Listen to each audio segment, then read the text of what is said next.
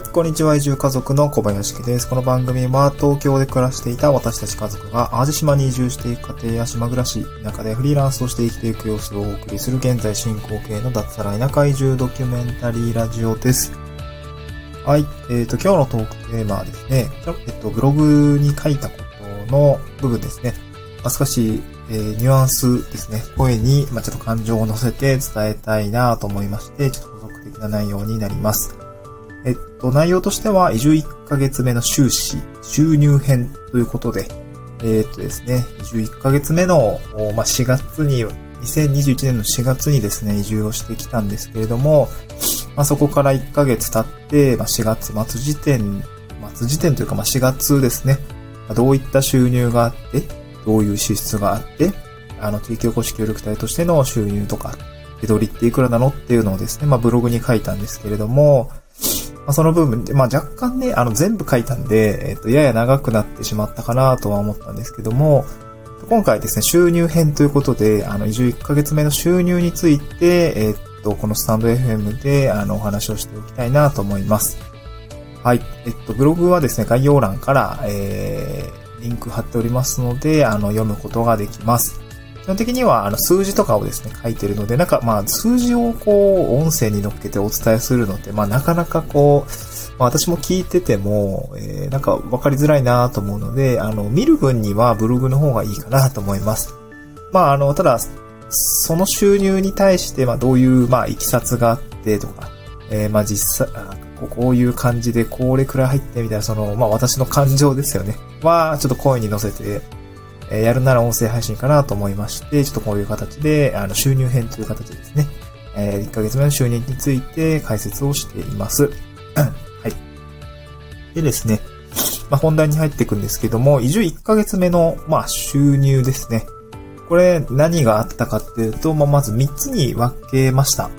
と事業収入っていうのと、副業収入っていうのと、あとその他の収入っていうもの。まあ、それの、この3つに分けて、ちょっと順々に追って説明していきたいと思います。えっとですね、まあ、えー、事業収入と言っている、まあ、これはメインの収入になるんですけども、現在ですね、まあ、フリーランス、個人事業主ですね。そして、地域おこし協力隊の仕事を受託していますので、メインの収入っていうのはこちらになります。まあ、あの、地域おこし協力隊も、あの、前回の放送ですかね。前回、地域おこし協力隊の手取りみたいな話で説明したので、ちょっと割愛はするんですが、フリーランス型と雇用型、あの、雇用型っていうのがあって、私はフリーランス型になっているので、まあ大体ですね、これ、収入が16万6千円というものが、収入として入ってきます。16万6千円ですね。あの、フリーランス型の場合はそこから、まあ、自分、一回まるっと収入が入って、自分で、社会保険とか、えー、年金とか、そういうものをですね、自分で支払うような形になりますので、額面、額面が丸々入ります。ブログの方ではですね、あの、銀行口座の入金の画面も載せてますが、まあ、それ見てもね、えー、入金明細見ても16万6千円って形でね、まあ、入っているというところが確認できるかと思います。はい。まあ、これが、えー、まず1ヶ月目の収入の事業収入というで16万6千円が入ってよっていう話でございました。うんで、続いて副業収入ですね。えー、いくら入っているのっていうと、23,353円という風な状況になっています。はい。で、これ、な、何の副業収入なのっていうと、まあね、まあこれ言うのも恥ずかしい内容ですけども、まあまずね、えっ、と、まあ、えっ、と、1個目はまずね、普通の、普通っていうか、まあ、短期協力隊活動っていうお金がですね、まあ、22,500円入ってました。これ3月中にですね、まあ、地域おこし協力隊の活動、確か3月頭に内定みたいな採用みたいなのが出て、まあ、その後ですね、うん、自治体独自でやっている活動があります。まあ、鳴らし運転みたいな感じですね。で、4月からの本格的な協力隊活動の前に、まあ、少し3月の時点から、まあ、オリエンテーションみたいな要素があるんですけども、えっ、と、こういう、まあ、あなたの活動する地域はこういうとこですよ、みたいな現地の視察だったりとか、えー、協力隊の活動ってこういうことをやる、あの、期待されているというか、こういうことをやるんです。で、他にもこういうことがあったりして、みたいな、こう、オリエンテーション要素があるんですけども、まあ、そこに対してはですね、まあ、稼働をしてますので、まあ、謝礼っていう形ですかね。形で、まあ、収入、報酬ですね。が、あ入ってきます。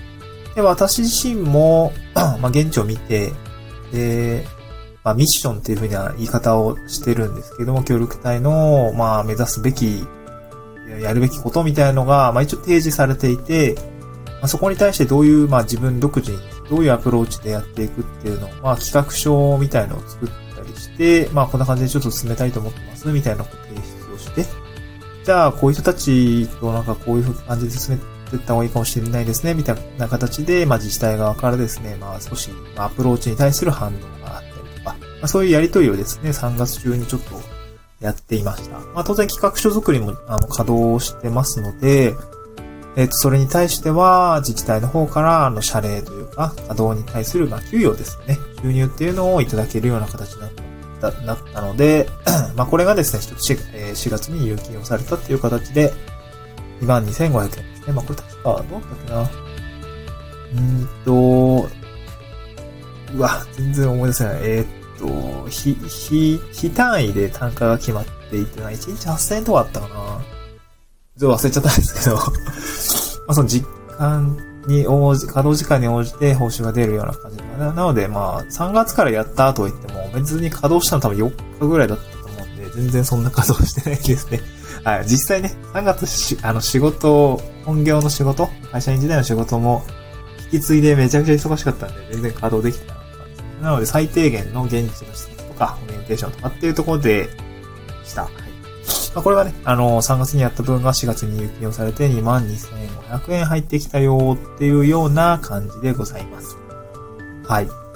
で、残り何かっていうと、もうこれも本当、あの、スズメの涙ですが、Google AdSense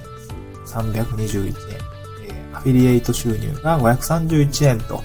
いうような内容になります。まあ、これは、趣味ブログですね。なんか、えー、別に4月から始めたってわけじゃないんですけど、ずっと、1年、2年前ぐらいですかね。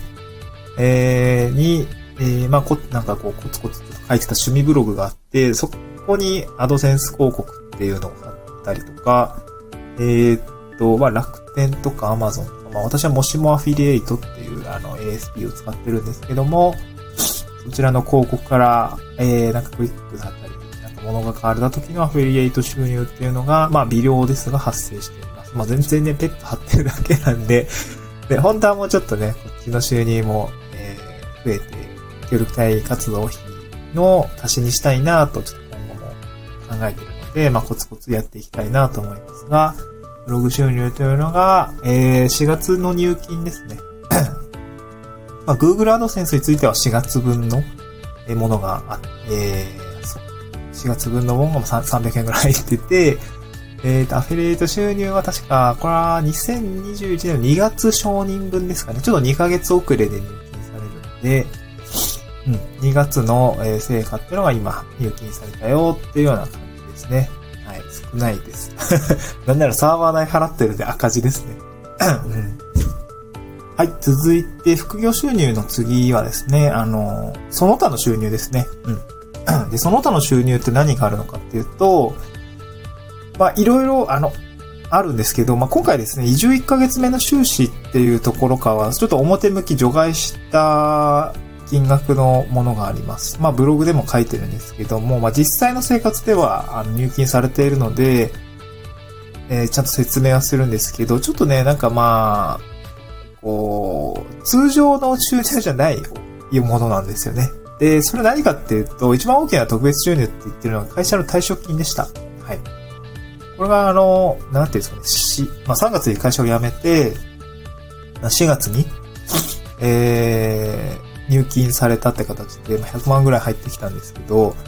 えっと、まあこれって別になんか、ま、絶対あるわけじゃないし、まああんま参考にならない、参考値に、参考にならない金額なので、ちょっと、えっと、表向きは4月の終了からは外しました。あんまりね、うん、これ、ある人もいればない人もいると思うんで、あんまこれって参考にならない値かなと思って私除外しました。はい。まあ、一応私自身のケースで言うと、あの、一応計画、移住をするときの、あの、計画時点では会社の就業、就業規則、規則とか、えー、退職金の計算の公式って出てましたので、ちょっとこれで当てはめて、ちょっと、なんとなく計算して、まあ、このぐらいもらえそうかなっていうのは、一応見積もりをもしていて、まあ、多分こんだけ入ってくるよなっていうことを見越して、こう移住の計画の時の貯金残高に加えてはいたんですけど、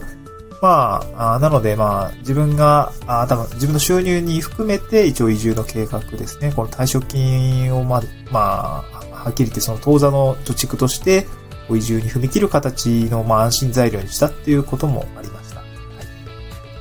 まあ、あの、移住直後って、えー、税金とか高いしね、家具家電も買ったりとか、あと引っ越し代とかもかかるんで、まあこういう足しに、まあ、退職金とかね、あのー、あの、必要があればするかっていう感じだったんですね。はい。まあなので、えー、っと、まあまとめるとですね、実態としてはですね、もう4月の入金っていうのが、まあ退職金が一番でかい影響出てますけど、120万ぐらい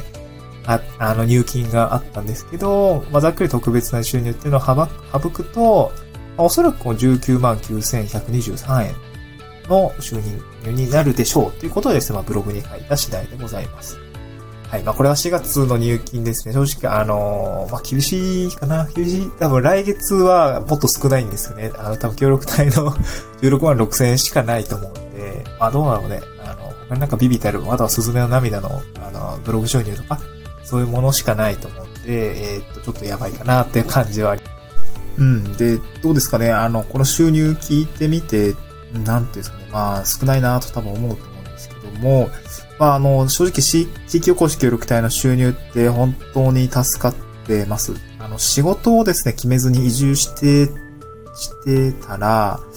まあ、これがなかったと考えたらですね、結構精神的にしんどかったかなと思います。明らかに、あの、収入、あの、貯蓄が目減りしていくと思うんで、